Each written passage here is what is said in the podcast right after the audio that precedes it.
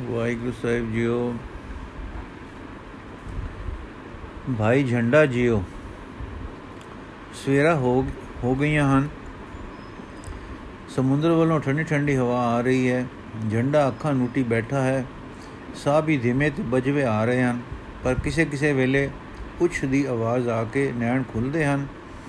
ਇਧਰ ਉਧਰ ਤੱਕਦਾ ਹੈ, ਫਿਰ ਆਸਨ ਟਿਕਾ ਕੇ ਨੈਣ ਬੰਦ ਕਰਦਾ ਹੈ ਤੇ ਸਾਹ ਲੰਮਾ ਕਰਕੇ ਲੈਂਦਾ ਹੈ। ਕੁਝ ਅੰਦਰ ਨੂੰ ਰੋਕਦਾ ਤੇ ਫਿਰ ਸਹਿਜ ਨਾਲ ਸਾਹ ਬਾਹਰ ਕੱਢਦਾ ਹੈ। ਇਉਂ ਕਰਦਾ ਕਰਦਾ ਫਿਰ ਟਿਕ ਜਾਂਦਾ ਹੈ। ਪਰ ਕੁਝ ਚਿਰ ਮਗਰੋਂ ਫਿਰ ਉਫ ਜਿਹੀ ਆਵਾਜ਼ ਕਰਕੇ ਅੱਖਾਂ ਖੋਲ ਕੇ ਚੁਫੇਰੇ ਤੱਕਦਾ, ਮੱਥੇ ਤੇ ਹੱਥ ਫੇਰਦਾ ਹੈ। ਇਵੇਂ ਹੀ ਕਰਦੇ ਨੂੰ ਕਿੰਨਾ ਚਿਰ ਬੀਤਿਆ, ਸੂਰਜ ਉੱਚਾ ਹੋ ਆਇਆ, ਝੰਡਾ ਉਠਿਆ, ਇੰਨੇ ਨੂੰ ਬੂਹਾ ਖੜਕਿਆ, ਝੰਡੇ ਖੋਲਿਆ ਇੱਕ ਜਵਾਨ ਗੱਭਰੂ, ਸੋਹਣੀ ਨੂੰ ਹਾਰ ਤੇ ਰਾਜਸੀ ਸੋਪਣ ਵਾਲਾ ਕਪੜੇ ਵੀ ਜਰਾ ਸੁਥਰੇ, ਵਧੀਆ ਪਹਿਨੇ ਹੋਏ ਅੰਦਰ ਆਇਆ। ਝੰਡਾ ਆਓ ਮਿੱਤਰ ਪਿਆਰੇ, ਜੀਓ ਆਏ, ਸਦਕੇ ਆਏ ਇੰਦਰ ਸੈਨ। ਕਹੋ, ਸਜਣਾ, ਕਿਵੇਂ ਬੀਤ ਰਹੀ ਹੈ? ਝੰਡਾ ਚੰਗੀ। ਜਗਤ ਖੁਸ਼ੀਆਂ ਵਿੱਚ ਹੈ ਤੇ ਸਾਰੇ, ਸਾਡੇ ਅੰਦਰ ਨਿਉ ਤੇ ਨਿਉ ਦੀ ਪੀੜ ਹੈ। ਜੁਗ ਜੁਗ ਜੀਵੇ ਸਾਡੀ ਇਹ ਪੀੜ ਜੇ ਸਾਡੇ ਅੰਦਰ ਰੋਗ ਨਹੀਂ ਲੱਗਣਾ, ਤਾਂ ਪੀੜ ਹੀ ਜੀਵੇ।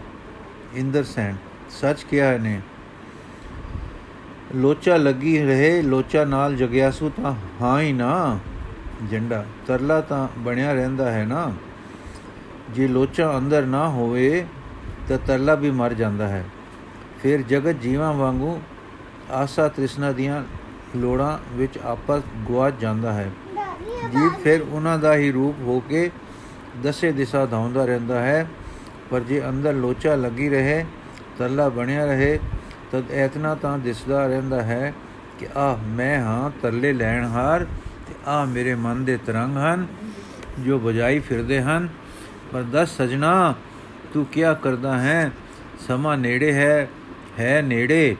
ਆਪਣੇ ਤਰਲੇ ਨਾਲ ਗਵਾਚ ਜਾਣੋ, ਤਾਂ ਬੱਚੋ, ਹਾਂ, ਪਰ ਸੋਝੀ ਨਹੀਂ ਹੋ ਪੈਂਦੀ। ਇੰਦਰ ਸੈਣ ਮੁਸਕਰਾ ਕੇ, ਸਮਾਂ ਪੁਗਾ ਖੜਾ ਹੈ, ਇਹੋ ਭਾਸਦਾ ਹੈ। ਇਹੋ ਦਿਲ ਸ਼ਾਂਦੀ ਸ਼ਾਹੀ ਦਿੰਦ ਸ਼ਾਦੀ ਦਿੰਦਾ ਹੈ। ਹੁਣ ਹੋਰ ਵੀ ਲੱਛਣ ਆਣ ਚੁੱਕੇ ਹਨ। ਜਿਵੇਂ ਬਰਖਾ ਤੋਂ ਪਹਿਲੇ ਹੁਸੜ ਪੈਂਦਾ ਹੈ, ਤਿਵੇਂ ਹੁਣ ਬਨਾਵਟੀ ਸਾਧ ਆ ਰਹੇ ਹਨ। ਕੀ ਜਾਣੀਏ ਸੱਚੇ ਦੇ ਆਉਣ ਦੇ ਇਹ ਲੱਛਣ ਹੋਣ। ਝੰਡਾ ਅੱਛਾ ਉਹ ਕਿਵੇਂ ਹੋਈ ਮੰਤਰੀ ਦੀ ਗੱਲਬਾਤ ਹੈ? ਇੰਦਰ ਸੈਨ ਹਾਂ, ਉਹ ਗੱਲ ਮੰਤਰੀ ਦੇ ਘਰ ਪੁੱਤਰ ਹੋ ਪਿਆ ਹੈ। ਉਹ ਸਖਤ ਸਖਤਕ ਜੋਗੀ ਦਾ ਫੜ ਹੋਰ ਟੁਰ ਪਿਆ ਹੈ। ਮੰਤਰੀ ਚੰਗਾ ਭਲਾ ਸਿਆਣਾ ਹੈ, ਪਰ ਕੁਰਾਹੇ ਪਈਆਂ ਤ੍ਰੀਮਤਾ ਮਤ ਮਾਰ ਛੋੜਦੀਆਂ ਹਨ। ਉਹਦੀ ਨਾਰ ਆਖਦੀ ਹੈ ਕਿ ਇਹ ਸਾਧ ਹੈ, ਜੋਗੀ ਹੈ, ਇਸ ਦਾ ਮਤ ਧਾਰਨ ਕਰੋ। ਜਿਸ ਦੀ ਸੁਆ ਦੀ ਹੁੰਡੀ ਨਾਲ, ਚੁੰਡੀ ਨਾਲ ਪੁੱਤਰ ਹੋ ਪਿਆ ਹੈ। ਮੰਤਰੀ ਵੀ ਮਗਰ ਲੱਗ ਫੁਰਿਆ ਹੈ, ਟੁਰਿਆ ਹੈ। ਰਾਜਾ ਨੂੰ ਵੀ ਪ੍ਰੇਰਦਾ ਹੈ, ਪਰ ਰਾਜਾ ਜੀ ਤੇ ਕੁਝ ਪੁੰਦਾ ਪਾਉਂਦਾ ਨਹੀਂ। ਉਹ ਸਾਰੀ ਗੱਲ ਮੇਰੇ ਨਾਲ ਵਰਤਦੇ ਹਨ ਤੇ ਮੈਂ ਜਦ ਆਖਦਾ ਹਾਂ ਕਿ ਇਹ ਨਾਟਕੀ ਲੋਕ ਹਨ, ਜਿਨ੍ਹਾਂ ਨੂੰ ਭਗਵੰਤ ਦੇ ਰਸਤੇ ਦੀ ਰਾਏ ਕਾਈ ਸੋਝੀ ਨਹੀਂ, ਤਾਂ ਉਹਨਾਂ ਦੇ ਨਿਸ਼ਾ ਖਾਤਰ ਹੋ ਜਾਂਦੀ ਹੈ। ਕੱਲ ਤਾਂ ਮੈਂ ਮੰਤਰੀ ਨੂੰ ਵੀ ਤਾੜਿਆ ਸੀ ਤੇ ਕਿਹਾ ਸੀ ਕਿ ਕਿਉਂ ਜਨਮ ਬਿਰਥਾ ਗਵਾਉਂਦੇ ਹੋ? ਗਿਆਨ ਧਿਆਨ ਦੇ ਰਸਤੇ ਟੁਰੋ, ਚੇਟਕੀ ਫਕੀਰਾਂ ਤੇ ਲੋਭੀ ਜੋਗੀਆਂ ਦੇ ਅੰਦਰ ਗਿਆਨ ਦੀ ਸੋਝੀ ਨਹੀਂ ਹੁੰਦੀ। ਉਹ ਮਾਇਆ ਜਾਲ ਵਿੱਚ ਹੀ ਖੇਡਾਂ ਖੇਡਦੇ ਹਨ ਤੇ ਰੱਬੀ ਰੰਗ ਉਹਨਾਂ ਨੇ ਉਤੋਂ ਮੰਗਵੇ ਖੰਭ ਲਾਏ ਹੋਏ ਹੁੰਦੇ ਹਨ।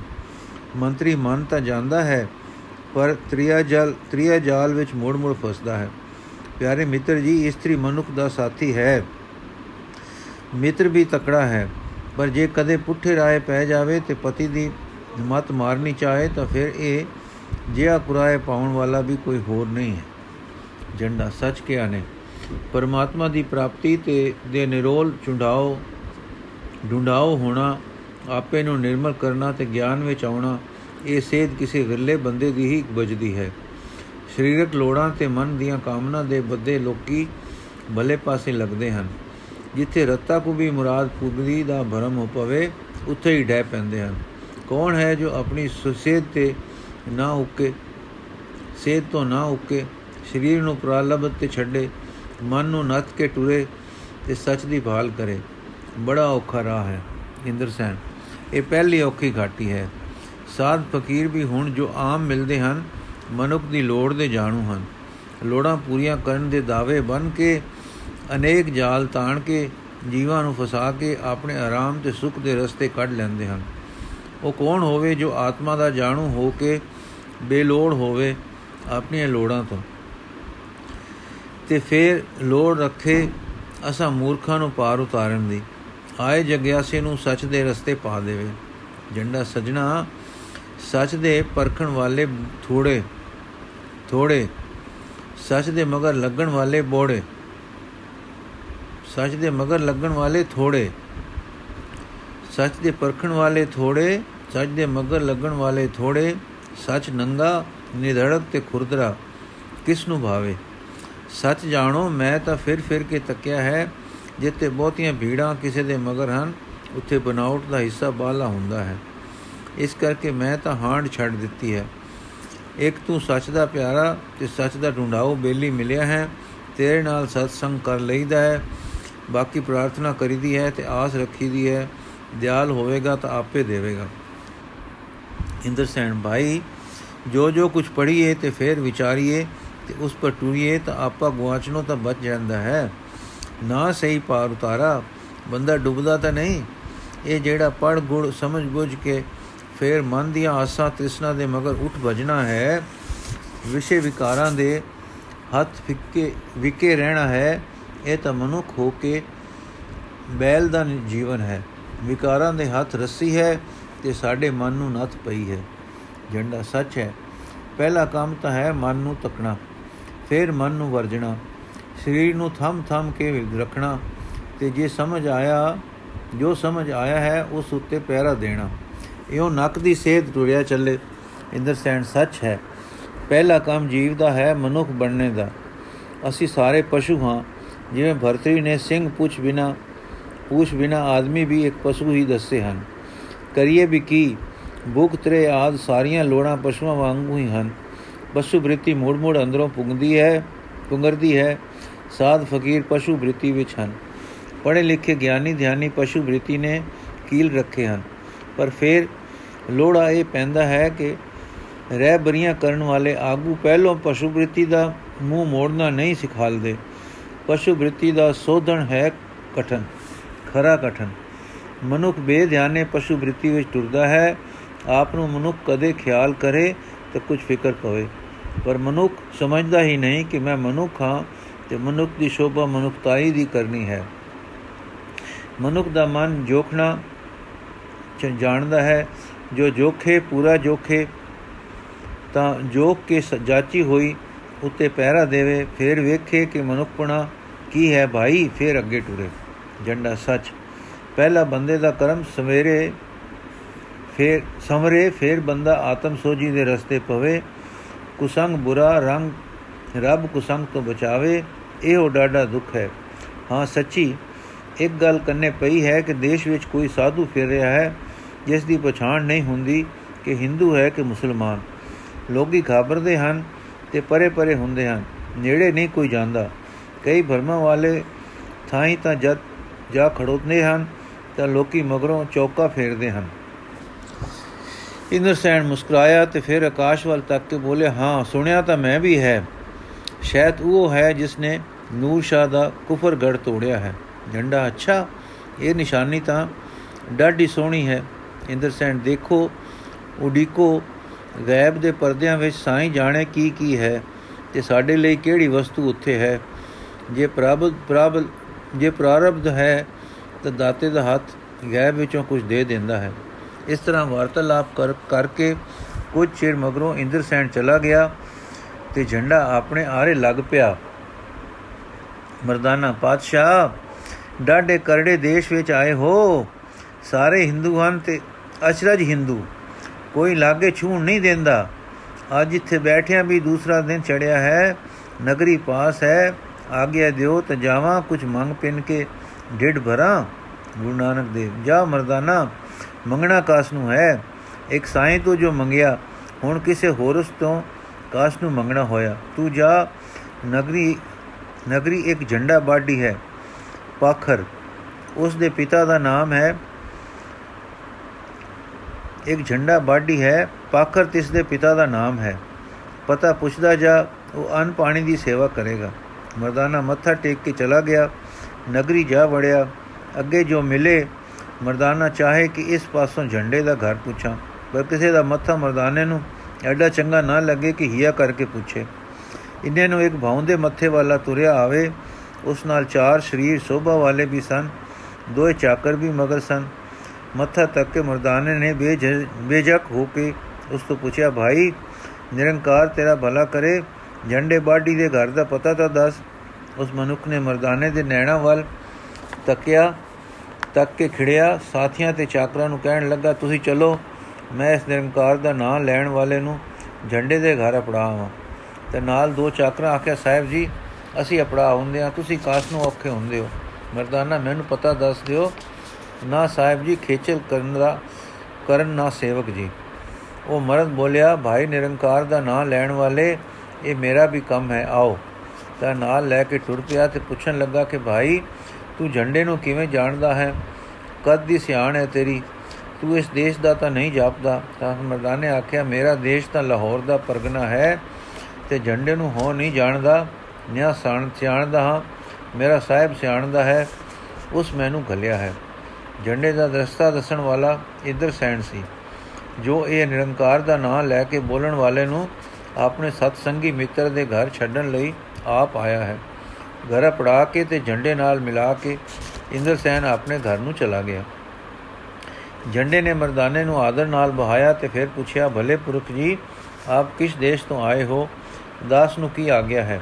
ਮਰਦਾਨਾ ਦੇਸ਼ ਸਾਡਾ ਤਾਂ ਉੱਤਰਾਖੰਡ ਦੇ ਹੇਠਲੀਆਂ ਪਧਰਾ ਹਨ, ਜਿੱਥੇ ਕਿ ਪੰਜ ਦਰਿਆ ਵਗਦੇ ਹਨ, ਕਹਿੰਦੇ ਪੰਜ ਹਨ ਉਨ ਹੈਨ ਸਤ। ਸਪਤ ਸਿੰਧੂ ਧਰਤੀ ਹੈ ਪਰਗਨਾ ਲਾਹੌਰ ਹੈ ਰਾਜਧਾਨੀ, ਇਸ ਦੇ ਲਾਗੇ ਦੇ ਅਸੀਂ ਹਾਂ। ਝੰਡਾ ਧਨ ਭਾਗ ਜਿਉ ਆਇਆ ਨੂੰ। ਕਿਵੇਂ ਆਏ ਹੋ? ਅੱਗੇ ਸਿਆਣ ਨਹੀਂ ਸਾਡੀ, ਤੁਹਾਡੀ, ਹੁਣ ਸਿਆਣ ਹੋਈ ਹੈ। ਘਰ ਟੁਰ ਕੇ ਆਏ ਹੋ? ਕਰੇ ਕੋਈ ਮਿਹਰ। ਦਿਓ ਆ ਗਿਆ। ਮਰਦਾਨਾ, ਤੁਸੀਂ ਡਾਢੇ ਮਿੱਠੇ ਮਿੱਠੇ ਬੋਲਦੇ ਹੋ। ਜਾਣੀਏ ਆਪਣੇ ਦੇਸ਼ ਦੇ ਹੀ ਹੋ। ਇਸ ਪ੍ਰਦੇਸ਼ ਵਿੱਚ ਮਿਲ ਪਏ ਹੋ। ਸਿਆਣ ਮੈਨੂੰ ਤਾਂ ਕਾਈ ਨਹੀਂ, ਪਰ ਮੇਰੇ ਸਾਹਿਬ ਨੇ ਤੁਸਾਂ ਦੀ ਸਿਆਣ ਹੈ ਸੀ ਹੋਸੀ, ਜੋ ਨਾਉ ਦੱਸ ਕੇ ਤੁਸਾਂ ਦੇ ਘਰ ਘਲਿਆ ਹੈ ਨੇ ਜੰਡਾ ਹਰਿਆਣ ਹੋ ਕੇ ਅੱਛਾ, ਤੁਸਾਂ ਦੇ ਸੋਹਣੇ ਸਾਹਿਬ ਜੀ ਦਾ ਕੀ ਨਾਮ ਹੈ? ਮਦਾਨ ਸ਼੍ਰੀ ਗੁਰੂ ਨਾਨਕ ਦੇਵ ਨਿਰੰਕਾਰ ਦੀ ਜੋਤ ਵਾਲੇ, ਜਿਨ੍ਹਾਂ ਨੂੰ ਅਜਾਣ ਲੋਕ ਨਾਨਕ ਤਪਾ ਕਰਕੇ ਵੀ ਸੱਦੇ ਹਨ। ਜੰਡਾ, ਸ਼੍ਰੀ ਗੁਰੂ ਨਾਨਕ ਦੇਵ ਨਿਰੰਕਾਰ ਦੀ ਜੋਤ ਧਨ ਭਾਗ ਮੇਰੇ, ਮੈਨੂੰ ਐਸੇ ਉੱਚੇ ਨੇ ਯਾਦ ਕੀਤਾ ਹੈ, ਜਿਸ ਨੂੰ ਤੁਸੀਂ ਨਿਰੰਕਾਰ ਦੀ ਜੋਤ ਆਖਿਆ ਹੈ। ਤੁਹਾਡਾ ਮੂੰਹ ਖੰਡ ਨਾਲ ਭਰਾ। ਨਿਰੰਕਾਰ ਦੀ ਜੋਤ ਵਾਲੇ ਨੂੰ ਲੱਭਦਿਆਂ ਆ ਦਿਨ ਆ ਗਏ ਹਨ ਕਿ ਜੇ ਹੁਣ ਜੋਤ ਸਰੂਪ ਨੇ ਮੈਨੂੰ ਭਾਲ ਲਿਆ ਹੈ ਕਿ ਤੁਸਾਂ ਨੂੰ ਗਲਿਆ ਹੈ, ਤਾਂ ਧਨ ਭਾਗ, ਸੱਚਮੁੱਚ ਧਨ ਭਾਗ। ਪਰ ਸਿਰ ਫੇਰ ਕੇ ਸੱਜਣ ਜੀ, ਉਦਾਸ ਨਾ ਹੋਣਾ। ਸਮਾਂ ਕਲਯੁਗ ਦਾ ਹੈ ਧਰਮ ਦੇ ਤਰੇ ਪੈਰ ਖਿਸਕ ਚੁੱਕੇ ਹਨ। ਚੌਥੇ ਦਾ ਚੌਥਾ ਹਿੱਸਾ ਵੀ ਖਿਸਕ ਰਿਹਾ ਹੈ। ਕਾਲੀ ਰਾਤ ਪੈ ਰਹੀ ਹੈ। ਜਾਂ ਤਾਂ ਲੱਭਦੇ ਹਨ ਆਪਣੇ ਸੁੱਖਾਂ ਤੇ ਨਾਮਣਿਆਂ ਲਈ ਲੋਕਾਂ ਨੂੰ ਮਗਰ ਲਾ ਕੇ ਟੁਰਨ ਵਾਲੇ ਸਾਧੂ ਜਾਂ ਮਿਲਦੇ ਹਨ। ਧਾਗੇ, ਤਵੀਤ, ਤੰਤਰ, ਮੰਤਰ, ਜਾਦੂ ਟੂਣੇ ਵਾਲੇ, ਸ਼ਕਤੀ ਦੇ ਉਪਾਸਕ, ਨਾਟਕਾਂ, ਚੇਟਕਾਂ ਵਾਲੇ, ਜਿਨ੍ਹਾਂ ਦੇ ਮਗਰ ਲੱਗਿਆ ਮਨ ਦੀ ਮੈਲ ਨਹੀਂ ਉਤਰਦੀ। ਸਗਵੀ ਹੋਰ ਚੰਬੜਦੀ ਹੈ। ਹਾਂ ਜੀ, ਸੱਚ ਹੈ। ਤ੍ਰਿਸ਼ਨਾ ਦਾ ਬੱਧਾ ਜੀਵ ਅੱਗੇ ਹੀ ਤ੍ਰਿਸ਼ਨਾ ਵਿੱਚ ਡੁੱਬਾ ਪਿਆ ਹੈ। ਉਤੋਂ ਜਪ, ਤਪ, ਸੋ ਯੋਗ ਸਾਧਨ ਕਰਨੇ ਤਾਂ ਤ੍ਰਿਸ਼ਨਾ ਵਾਲੇ ਕੰਮਾਂ ਨੂੰ ਕਾਮਯਾਬ ਕਰਨੇ ਵਾਸਤੇ ਤਾਂ ਤ੍ਰਿਸ਼ਨਾ ਹੀ ਜਪਾਂ ਤਪਾਂ ਨਾਲ ਵਧੀ ਨਾ। ਬਣਿਆ ਕੀ ਸੱਜਣ ਜੀ? ਅਕਸਰ ਫੇਰ ਤਾਂ ਦੰਭ, ਵੇਖ ਤੇ ਆਪਾ ਪਾਲਣ ਦੇ ਦਰਸ਼ਨ ਮੇਲੇ ਹੀ ਹੁੰਦੇ ਰਹੇ ਹਨ। ਨਿਰੰਕਾਰ ਦੇ ਰੰਗ ਰਤਾ ਅਚਾ, ਬੇਪਰਵਾਹ ਨਿਰੰਕਾਰ ਦੇ ਰੰਗ ਵਿੱਚ ਰੰਗ ਦੇਣ ਵਾਲਾ ਅਜੇ ਨਹੀਂ ਲੱਭਾ। ਲੱਭਦਾ ਵੀ ਕਿੰਕੂ? ਸਾਡੇ ਮਨ ਜੋ ਮੈਲੇ ਹੋਏ, ਸਾਡੀ ਢੂੰਡ ਹੀ ਕਸਰਾਂ ਵਾਲੀ ਹੈ। ਅਚਾ ਜੋਤੀ ਮਹਾਪੁਰਖ, ਤਾਂ ਆਪੇ ਹੀ ਆਪਣੇ ਆਪ ਨੂੰ ਲਭਾਵੇ ਨਾ। ਖਬਰੇ ਕੋਈ ਟੁੱਟ ਪਿਆ ਤੇ ਆਪੇ ਆ ਗਿਆ ਹੈ। ਜੋਤੀ ਸਰੂਪ, ਧਨ ਭਾਵ, ਤੁਸੀਂ ਗੁੱਸੇ ਨਾ ਹੋਣਾ। ਅਗ ਨਾਲ ਹੱਥ ਸਿੱਕ ਜਾਵੇ, ਤਾਂ ਹੱਥਾਂ ਨੂੰ ਹਰ ਲਿਸ਼ਕਾਰ ਤੋਂ ਸੰਕੋਚ ਹੋ ਜਾਂਦਾ ਹੈ। ਖਿਮਾ ਖਿਮਾ ਸੰਤ ਜੀ ਧਨ ਨਿਰੰਕਾਰ ਦਾ ਨਾਮ ਲੈਣ ਵਾਲੇ ਜੀ, ਜੇ ਮੈਂ ਜੇ ਆਪ ਨੇ ਕਿਹਾ ਅਮੰਨਾ ਕੀਤਾ ਹੈ, ਇਹ ਤਾਂ ਆਪ ਨੂੰ ਮੈਂ ਹੱਡ ਬੀਤੀਆਂ ਤੇ ਜਗਵਰ ਤਾਰਾ ਸੁਣਾਇਆ ਹੈ। ਮਰਦਾਨਾ ਸਜਣਾ, ਸੱਚ ਦਾ ਕਾਦਾ ਗਿਲਾ? ਸੱਚ ਸੱਚ ਹੈ, ਜੇ ਕਦੇ ਜਗਤ ਵਿੱਚ ਅੰਧਕਾਰ ਨਾ ਹੁੰਦਾ, ਤਾਂ ਸਾਈਂ ਸੂਰਜ ਕਿਉਂ ਪਾਉਂਦਾ? ਸੱਚ ਦੀ ਕਾਲੀ ਰਾਤ ਪੈ ਗਈ ਹੈ, ਤਾਂ ਹੀ ਨਿਰੰਕਾਰ ਨੇ ਆਪਣੀ ਜੋਤੀ ਵਿੱਚ ਧਰ ਕੇ ਇੱਕ ਨਿਰੰਕਾਰੀ ਘਲਿਆ ਹੈ ਨਾ। ਜੋ ਜਗਤ ਨੂੰ ਘਰ ਘਰ ਦਰ ਦਰ ਫਿਰ ਕੇ ਤਾਰ ਰਿਹਾ ਹੈ। ਵੇਖ ਮਿੱਤਰਾ, ਤੈਨੂੰ ਇੱਕ ਰਮਜ ਸੁਝਾਵਾਂ। ਇਹ ਅਰਸ਼ਾ ਤੋਂ ਉਤਰੇ ਨੂਰ ਦੀ। ਜਿੱਥੇ ਜਿੱਥੇ ਪਰਮੇਸ਼ਰ ਦੇ ਢੂੰਢਾਓ ਮੁੱਤਾਂ ਤੋਂ ਕੋਈ ਹਨ, ਕੋਈ ਤਪ, ਕੋਈ ਗਿਆਨ, ਕੋਈ ਧਿਆਨ, ਚਾਹੇ ਕਿਸੇ ਤਰ੍ਹਾਂ ਦੇ ਸਾਧਨ ਕਰ ਰਹੇ ਹਨ, ਇਹ ਉੱਥੇ ਪੁੱਜ ਕੇ ਅਪੜਦਾ ਹੈ ਆਪਣੀ ਇਲਾਹੀ ਛੋ ਨਾਲ ਜੀਵਿਆਂ ਕਰਕੇ ਸਾਰੇ ਸਾਧਨਾਂ ਨੂੰ ਭਾਗ ਲਾ ਦਿੰਦਾ ਹੈ। ਇਹ ਦਾਤਾ ਪਿਛਲੇ ਜਨਮਾਂ ਤੋਂ ਲੱਗੇ ਪਰ ਸਿਰੇ ਨਾ ਚੜੇ ਜਗਿਆਸਿਆਂ ਨੂੰ ਖੋਜ-ਖੋਜ ਕੇ ਲੱਭਦਾ ਹੈ ਤੇ ਉਹਨਾਂ ਨੂੰ ਸਿਰੇ ਚਾੜਦਾ ਹੈ। ਜਿਵੇਂ ਕੋਈ ਤਕੜਾ ਖਿਲਾੜੀ ਸਮਿਆਂ ਤੋਂ ਅਟਕ ਤਟਕ ਅਟਕ ਭਟਕ ਰਹੀਆਂ ਨਰਦਾ ਨੂੰ ਚਾਤਰੀ ਨਾਲ ਪੁਗਾ ਦਿੰਦਾ ਹੈ। ਜਿੱਥੇ ਜਿੱਥੇ ਤੇ ਜਿਸ ਜਿਸ ਨਿਸ਼ਚੇ ਵਿੱਚ ਜੇ ਕੋਈ ਹੈ, ਉਥੋਂ ਹੀ ਉਸ ਨੂੰ ਚੁੱਕਦਾ ਹੈ। ਬੁੱਲਾ ਸੋਧ ਕੇ ਆਪਣੀ ਛੂ ਲਾ ਕੇ ਉਸ ਨੂੰ ਸਾਈਂ ਦੇ ਸਿੱਧੇ ਰਾਹ ਪਾ ਦਿੰਦਾ ਹੈ।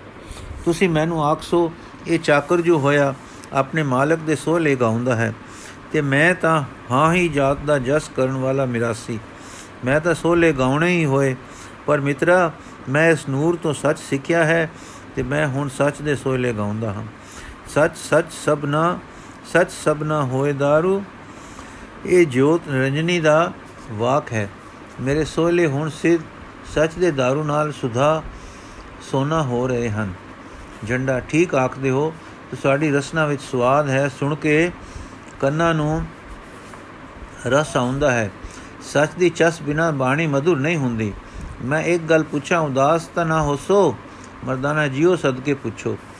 ਝੰਡਾ ਜਿੱਧਰੋਂ ਆਏ ਹੋ, ਉਧਰ ਇੱਕ ਭਾਰਾ ਕੁਫਰਗੜ ਸੀ ਨੂਰ ਸ਼ਾਹ ਦੀ ਗੱਦੀ। ਉਸ ਨੂੰ ਕਿਸ ਨੇ ਤੋੜਿਆ ਹੈ? ਸੋਆ ਸੁਣਿਆ ਹਨ ਸੋਆ ਸੁਣੀਆਂ ਹਨ, ਪਰ ਪੱਕੀ ਗੱਲ ਅੱਖੀ ਡਿੱਠੀ ਕਿਸੇ ਦੀ ਜ਼ੁਬਾਨੀ ਨਹੀਂ ਸੁਣੀ। ਤੁਸੀਂ ਦੇਸਾਂ ਪਰਦੇਸਾਂ ਨੂੰ ਗਾਉਂਦੇ ਆ ਰਹੇ ਹੋ। ਕੋਈ ਸੋਝੀ ਹੋਵੇ ਨੇ, ਕੋਈ ਕੰਸੋ ਕੰਨੀ ਪਈ ਹੋਵੇ ਨੇ, ਮਰਦਾਨਾ ਕੁਛ ਰੰਗ ਬਦਲ ਕੇ ਮਿੱਤਰਾ, ਸੋ ਕੰਸੋ ਕਾ ਦੀ ਅੱਖੀ ਡਿੱਠੀ ਤੇ ਹੱਡ ਵਰਤੀ ਦੱਸ ਸਕਦਾ ਹਾਂ। ਝੰਡਾ ਅੱਖੀ ਡਿੱਠੀ ਤੇ ਹੱਡ ਵਰਤੀ ਸੁਣ ਕੇ ਜੋ ਪਤੀਆ ਵੱਜਦਾ ਹੈ, ਹੋਰਵੇਂ ਨਹੀਂ ਵੱਜਦਾ। ਧਨ ਭਾਗ ਕੁਝ ਸੁਣਾਓ ਨਾ, ਮਰਦਾਨਾ, ਉਹ ਕੁਫਰਗੜ ਇਸੇ ਸਤਗੁਰ ਨਾਨਕ ਦੇਵ ਨੇ ਤੋੜਿਆ ਹੈ। ਤੇ ਇਹ ਅਵਗੁਣਿਹਾਰ ਨੇ ਜੋ ਤੁਸਾਂ ਮੋਰੇ ਬੈਠਾ ਹੈ, ਇਹੋ ਹੀ ਉਸ ਜਾਲ ਵਿੱਚ ਜਾ ਫਸਿਆ ਸੀ। ਕਿਸੇ ਇਸੇ ਨਿਕਾਰੀ ਚਿੜੀ ਦੀ ਬੰਦ ਖਲਾਸ ਲਈ ਬੰਦੀ ਛੋੜ ਗੁਰੂ ਨਾਨਕ ਉਸ ਕੁਫਰਗੜ ਵਿੱਚ ਗਿਆ, ਜਿਸ ਦੇ ਬਦ ਨਿਵਾਰਨ ਹਾਰ ਹੱਥਾਂ ਨੇ ਨਾ ਕੇਵਲ ਮੇਰੇ ਗਲੇ ਦੀ ਸਿਲਕ ਕੱਟੀ, ਸਗੋਂ ਨੂਰ ਸ਼ਾਹ ਦੀ ਬੰਦ ਵਿੱਚ ਪਏ ਸਾਰੇ ਬੰਦੀ ਗਣ ਛੁਡਾ ਦਿੱਤੇ ਤੇ ਨੂਰ ਸ਼ਾਹ ਨੂੰ ਵੀ ਅੰਧਕਾਰ ਦੇ ਬੰਦੀ ਖਾਨੇ ਵਿੱਚੋਂ ਕੱਢ ਕੇ ਚਾਨਣੇ ਵਿੱਚ ਲੈ ਆਂਦਾ ਤੇ ਸਾਈਂ ਦੇ ਲੜ ਲਾ ਕੇ ਐਸਾ ਆਤਮ ਬਲ ਤੇ ਪ੍ਰਤਾਪ ਬਖਸ਼ਿਆ ਕਿ ਸੰਗਤ ਉਸ ਦੇ ਲੜ ਲਾਈ। ਨੂਰ ਸ਼ਾਹ ਹੁਣ ਨੂਰ ਵਿੱਚ ਹੈ, ਨੂਰ ਉਸ ਤੋਂ ਝਰਦਾ ਹੈ ਤੇ ਜਗਤ ਰੋਸ਼ਨ ਹੁੰਦਾ ਹੈ।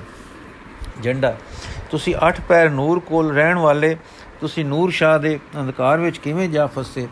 ਮਰਦਾਨਾ, ਮੈਂ ਪਿੱਛੋਂ ਤਪ ਤਪ ਹੀਣਾ ਹਾਂ, ਜਾਤ ਮੇਰੀ ਨੀਵੀਂ ਹੈ, ਸੋ ਬਦਵੀ ਪਹਿਲੇ ਰੱਬ ਦੇ ਪਿਆਰਿਆਂ ਦੀ ਨਹੀਂ ਸੀ। ਨਾ ਹੀ ਕਿਸੇ ਗੁਣ ਦਾ ਤਾਣ ਮੇਰੇ ਅੰਦਰ ਸੀ। ਆਪਣੀ ਮਿਹਰ ਦੇ ਤਾਣ ਦਾਤਾ ਜੀ ਨੇ ਮੇਰੀ ਉਂਗਲ ਫੜੀ।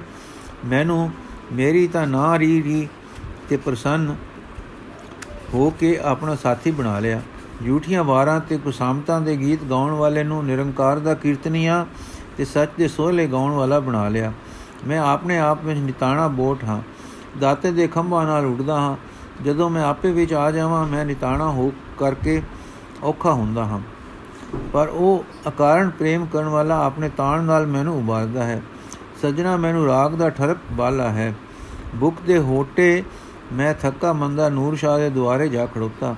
ਉਸੇ ਕਚਰਜ ਰੰਗ ਦੇ ਰਾਗ ਦੀ ਗਵਾਈ ਤੇ ਸਾਜ਼ਾਂ ਦੀ ਨਿਪੁੰਨ ਜੋਜੰਤਰੀ ਨਾਲ ਮੈਨੂੰ ਰਾਗ ਮਸਤ ਕਰ ਲਿਆ। ਗੁਰੂ ਨਾਨਕ ਨੇ ਮੈਨੂੰ ਕੀਰਤਨ ਮਸਤ ਕੀਤਾ ਸੀ। ਇਸ ਵੇਲੇ ਮੈਂ ਅਡੋਲ ਹੀ ਕੀਰਤਨ ਤੋਂ ਭੁੱਲ ਕੇ ਰਾਗ ਮਸਤ ਹੋ ਗਿਆ। ਐਵੇਂ ਮੈਂ ਨਿਤਾਣਾ ਆਪਣੇ ਤਾਣ ਆ ਕੇ ਫਸ ਗਿਆ। ਮੈਂ ਮਾਨੋ ਬੋਟ ਹੋ ਗਿਆ। ਦਾਤੇ ਦੇ ਖੰਭ ਜੋ ਮੈਂ ਵਿਸਾਰ ਦਿੱਤੇ, ਪਰ ਮੇਰਾ ਤੇ ਪਿਆਰਿਆਂ ਵਾਲੇ ਨੇ ਇਸ ਬੋਟ ਨੂੰ ਫੇਰ ਪਿੰਜਰੋਂ ਕੱਢ ਕੇ ਤੇ ਆਪਣੇ ਖੰਭ ਲਾ ਕੇ ਆਪਣੇ ਚਰਨ ਸਨ ਅਰਸਾਂ ਵਿੱਚ ਉਡਾ ਲਿਆ। ਝੰਡਾ ਮੈਂ ਦਿਲ ਗਲ ਟੁਕਦਾ ਹਾਂ, ਪਰ ਜੋ ਸਮਝੋ, ਸਮਝੇ ਨਾ ਪਵੇ, ਉਹ ਨਿਸ਼ੰਕ ਹੋ ਕੇ ਪੁੱਛ ਲੈਣਾ, ਸਤਸੰਗ ਵਿੱਚ ਚੰਗੀ ਗੱਲ ਹੁੰਦੀ ਹੈ। ਮਰਦਾਨਾ ਜੀ ਸਦਕੇ ਪੁੱਛੋ। ਜੰਡਾ ਮੈਂ ਰਾਗ ਮਸਤ ਤੇ ਕੀਰਤਨ ਮਸਤ ਦਾ ਫ਼ਰਕ ਨਹੀਂ ਸਮਝਿਆ। ਮਰਦਾਨਾ ਮੁਸਕਰਾ ਕੇ, ਰਾਗ ਇੱਕ ਵਿਦਿਆ ਹੈ, ਰਾਗ ਇੱਕ ਗੁਣ ਤੇ ਹੁਨਰ ਹੈ, ਜਿਸ ਨਾਲ ਦਿਲ ਵਲਵਲੇ ਤੇ ਦੇਸ਼ ਜਾਂਦਾ ਹੈ। ਰਾਗ ਇੱਕ ਬੋਲੀ ਹੈ ਤੇ ਕਵਿਤਾ ਤੋਂ ਵੀ ਮੁਸੂਖਮ ਹੈ। ਰਾਗ ਇੱਕ ਚਿੱਤਰਕਾਰੀ ਹੈ, ਜੋ ਪੱਥਰ ਦੀ ਸ਼ਿਲਪਕਾਰੀ ਤੇ ਰੰਗ ਦੀ ਮੁਸ਼ਵਰੀ ਤੋਂ ਬਰੀਕ ਹੈ। ਰਾਗ ਜਦ ਕੋਈ ਗਾਉਂਦਾ ਹੈ, ਮਨ ਉਸ ਦੇ ਮਗਰ ਜਾਂਦਾ ਹੈ। ਰਾਗ ਜਿਸ ਵਿੱਚ ਕੋਈ ਕਵਿਤਾ, ਗੀਤ ਨਹੀਂ ਗਾਵਿਆ ਜਾਂਦਾ ਪਰ ਨਿਰਾ ਰਾਗ ਹੀ ਆਪਣੇ ਆਪ ਵਿੱਚ ਗਾਵਿਆ ਜਾਂ ਬਜਾਇਆ ਜਾਵੇ, ਉਹ ਇੱਕ ਬੋਲੀ ਹੈ, ਇੱਕ ਅਗਵਾਨੀ ਹੈ, ਇੱਕ ਮੋਹਿਤਾ ਹੈ, ਜੋ ਆਪਣੇ ਖੇਚ ਨਾਲ ਮਨਾਂ ਨੂੰ ਕਿਸੇ ਰਸ ਦੇਸ਼ ਵਿੱਚ ਲੈ ਜਾਂਦੀ ਹੈ। ਜਿਨ੍ਹਾਂ ਭਾਵਾਂ ਵਿੱਚ ਮਨ ਐਉਂ ਚਲਾ ਜਾਂਦਾ ਹੈ, ਉਹ ਅਕਸਰ ਸਾਡੀ ਸਮਝ ਵਿੱਚ ਪਏ ਤੋਂ ਬਿਨਾ ਸਾਨੂੰ ਆਪਣੇ ਵਿੱਚ ਖਿੱਚ ਲੈ ਜਾਂਦੇ ਹਨ। ਕੋਈ ਡਾਢਾ ਸੂਰਤ ਦਾ ਜੋੜਨ ਹਾਰਾ ਹਾਰ ਸਮਝਦਾ ਹੈ ਕਿ ਕਿਹੜਾ ਰਾਗ ਕੀ ਵਲਵਲਾ, ਕੀ ਭਾਵ ਉਪਜਾ ਰਿਹਾ ਹੈ। ਅਕਸਰ ਗਵਈਏ ਤੇ ਗੁਣੀ ਜਨ, ਰਾਗਾਂ ਦੇ ਨਾਵਾਂ ਪਰਸਪਰ ਪਰਸਪਰ ਫਰਕਾਂ, ਸੁਰਾ ਸੁਰਤੀਆਂ, ਮੂਰਛਨਾ, ਤਾਲਾ ਆਦ ਦੇ ਗਿਆਤਾ ਤੇ ਉਸਤਾਦ ਹੁੰਦੇ ਹਨ। ਪਰ ਕਿਹੜਾ ਰਾਗ ਕੀ ਤਸਵੀਰ ਪੈਦਾ ਕਰ ਰਿਹਾ ਹੈ? ਕਿਹੜੇ ਵਲਵਲੇ ਨੂੰ ਛੇੜ ਰਿਹਾ ਹੈ? ਇਹਨਾਂ ਗੱਲਾਂ ਦਾ ਮਾਹਿਰ, ਹਾਂ ਤਸਵੀਰ ਨੂੰ ਸਮਝਣ ਹਾਰ ਵਿਰਲਾ ਕਿਤੇ ਕੋਈ ਰਸਿਕ ਹੁੰਦਾ ਹੈ। ਮੇਰਾ ਦਾਤਾ ਇਸ ਵੇਦ ਦਾ ਜਾਣੂ ਹੈ। ਉਸਨੇ ਰਾਗ ਦੀ ਇਸ ਤਸਵੀਰ ਵਾਲੇ ਗੁਣ ਨੂੰ ਲਿਆ ਤੇ ਆਤਮ ਰੰਗ ਉਪਜਾਉਣ ਲਈ ਰਾਗ ਵਰਤਿਆ ਹੈ। ਫਿਰ ਸਾਡੇ ਸੁਖ ਹੈ ਸੁਖਲ ਲਈ ਇਹ ਕੀਤਾ ਕਿ ਪਰਮੇਸ਼ਰ ਦੇ ਜਸ ਦੇ ਸ਼ਬਦ ਰਚੇ ਹਨ।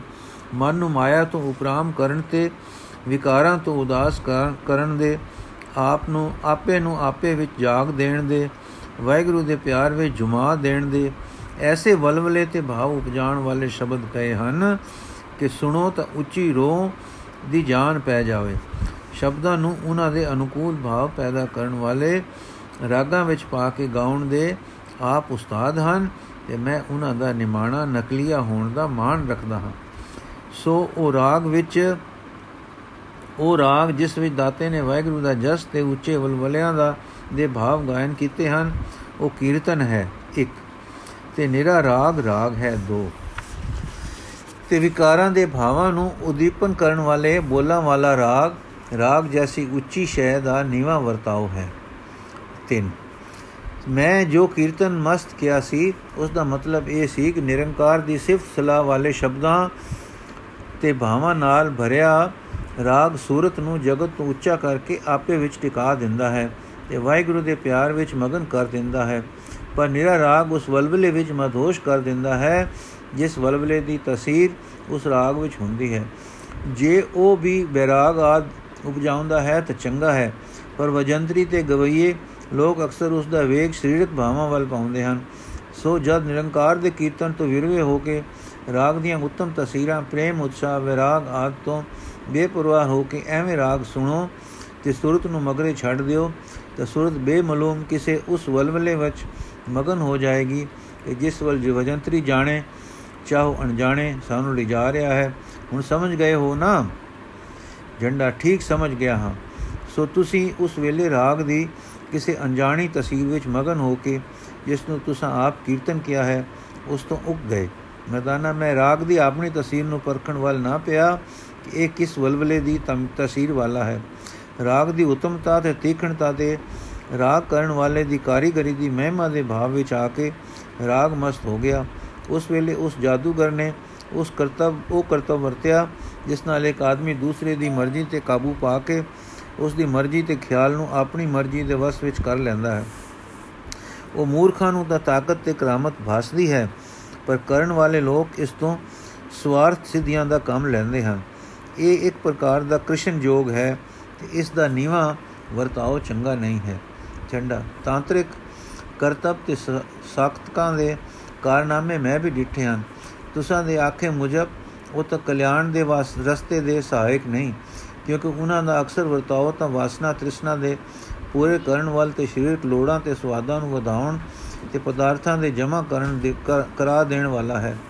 ਸੋ ਉਹ ਤਾਂ ਮਾਇਆ ਵੱਲ ਲਿਜਾ ਰਿਹਾ ਹੈ, ਸਗੋਂ ਆਤਮਾ ਵੱਲੋਂ ਵਧੇਰੇ ਪਿੱਟ ਕਰਾ ਰਿਹਾ ਹੈ। ਤੁਸਾਂ ਨੇ ਇਹ ਸਾਰੀ ਵਾਰਤਾ ਸੱਚ ਆਖੀ ਹੈ। ਹਾਂ, ਸੱਚੀ ਇਹ ਦੂਸਰੇ ਦੇ ਮਨ ਤੇ ਕਾਬੂ ਕਿਵੇਂ ਪਾ ਲੈਂਦੇ ਹਨ? ਮਰਦਾਨਾ, ਮੈਨੂੰ ਇਸ ਅਮਲ ਦੀ ਜਾਂਚ ਤਾਂ ਨਹੀਂ ਹੈ, ਪਰ ਦਾਤਾ ਜੀ, ਮੈਨੂੰ ਦੱਸ ਮੈਨੂੰ ਦੱਸਿਆ ਸੀ ਕਿ ਜਦੋਂ ਅਸੀਂ ਕਿਸੇ ਅਮਲ ਕਰਨ ਵਾਲੇ ਦੇ ਅੱਗੇ ਮਨ ਵਿਛਾ ਦਈਏ ਤੇ ਉਹ ਅੱਖਾਂ ਨਾਲ ਕਿ ਹੱਥਾਂ ਨਾਲ ਕਿ ਬਚਨਾਂ ਨਾਲ ਸਾਡੇ ਦਿਲ ਵਿੱਚ ਖਿਆਲ ਪਾ ਪਾ ਕੇ ਆਪਣੇ ਮਗਰ ਲਈ ਚੱਲੇ, ਤਾਂ ਨੀਮ ਬੇਹੋਸ਼ੀ ਜਈ ਹੋ ਕੇ ਉਸ ਦੀ ਮਰਜ਼ੀ ਦੇ ਵਸ ਵਿੱਚ ਹੋ ਜਾਈਦਾ ਹੈ। ਅਗੋਂ ਉਹ ਉਹ ਜੋ ਵਿਰਾਗਵਾਨ ਹੋਵੇ, ਮਾਇਆ ਅਤੀਤ ਹੋਵੇ, ਤਾਂ ਸਵਾਰਥ ਦੇ ਕੰਮ ਨਾ ਕੱਢੇਗਾ, ਪਰ ਐਸਾ ਹੋਣਾ ਕਠਨ ਹੈ। ਫਿਰ ਜੇ ਉਹ ਸਵਾਰਥੀ ਨਾ ਵੀ ਹੋਵੇ ਤਾਂ ਵੀ ਉਸ ਅੱਗੇ ਮਨ ਵਿੱਚ ਵਿੱਚ ਕੇ ਦਬੇਲ ਜਿਹਾ ਹੋ ਜਾਂਦਾ ਹੈ। ਰਾਜ ਯੋਗ ਨਾਲ, ਭਗਤੀ ਯੋਗ ਨਾਲ, ਨਾਮ ਦੇ ਰੰਗ ਰਸ ਨਾਲ, ਸਹਿਜ ਯੋਗ ਨਾਲ, ਤਾਂ ਅੰਦਰਲਾ ਉੱਚਾ ਸੁੱਚਾ ਦੂਸਰਿਆਂ ਦੇ ਅਸਰਾਂ ਹੇਠ ਨਾ ਆਉਣ ਵਾਲਾ ਸਾਖੀ ਪਦ ਵਿੱਚ ਜਿਸ ਨੂੰ ਫਾਰਸੀ ਬੋਲੀ ਵਿੱਚ ਹਾਲਤ ਫਾਇਲੀਅਤ ਕਹੀਦਾ ਹੈ, ਉਸ ਵਿੱਚ ਟਿਕ ਕੇ ਇੱਕ ਸ਼ਖਸੀਅਤ ਤੇ ਤਾਕਤਵਰ ਵਿਅਕਤੀ ਬਣ ਜਾਂਦਾ ਹੈ। ਪਰ ਇਸ ਉੱਪਰ ਕਥੀ ਗੱਲ ਨਾਲ ਤਾਂ ਹਾਲਤ ਮਫੂਲੀਅਤ ਵਿੱਚ ਜਾ ਕੇ ਦਬੇਲ ਜਿਹਾ ਹੋ ਜਾਂਦਾ। ਹਾਂ, ਜੇ ਕੋਈ ਕਿਸੇ ਦੇ ਸਰੀਰਕ ਰੋਗਾਂ ਜਾਂ ਭੈੜੀਆਂ ਵਾਦੀਆਂ ਦਾ ਇਸ ਨਾਲ ਇਲਾਜ ਕਰੇ ਤਾਂ ਗੱਲ ਵੱਖਰੀ ਹੈ। ਝੰਡਾ ਠੀਕ ਕਿਹਾ ਨੇ?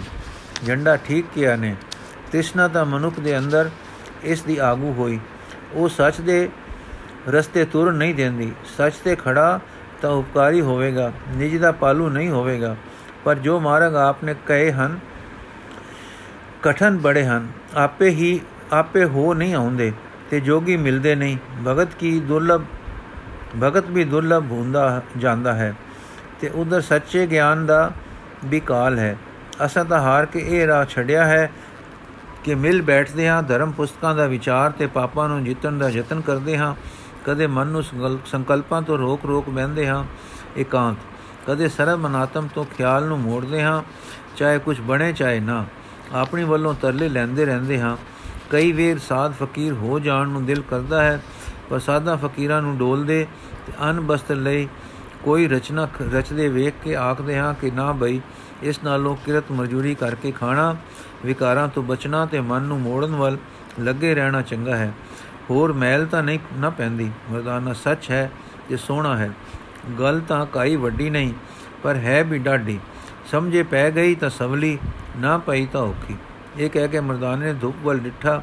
ਝੰਡਾ ਸਮਝ ਗਿਆ ਕਿ ਮੈਂ ਆਪਣੇ ਸ਼ੌਕ ਵਿੱਚ ਇਹਨਾਂ ਨੂੰ ਢੇਰ ਚਿਰ ਗੱਲਾਂ ਵਿੱਚ ਪਾਈ ਰੱਖਿਆ ਹੈ। ਸਮਾਂ ਚੋਖਾ ਬੀਤ ਚੁੱਕਾ ਹੈ ਤੇ ਘਰ ਆਏ ਨੂੰ ਮੈਂ ਨਾ ਪਾਣੀ, ਨਾ ਦਾਣੀ ਪੁੱਛਿਆ, ਨਾ ਆਉਣ ਦਾ ਪ੍ਰਯੋਜਨ। ਇਹ ਮੈਂ ਭਲੀ ਨਹੀਂ ਕੀਤੀ ਤਾਕਣ ਲਗਾ, ਨਿਰੰਕਾਰ ਦੇ ਪਿਆਰੇ, ਮੈਂ ਮੂਰਖ ਹਾਂ। ਆਪ ਨੂੰ ਅਨਜਲ ਨਹੀਂ ਪੁੱਛਿਆ, ਆਉਣੇ ਦਾ ਪ੍ਰਯੋਜਨ ਨਹੀਂ ਪੁੱਛਿਆ।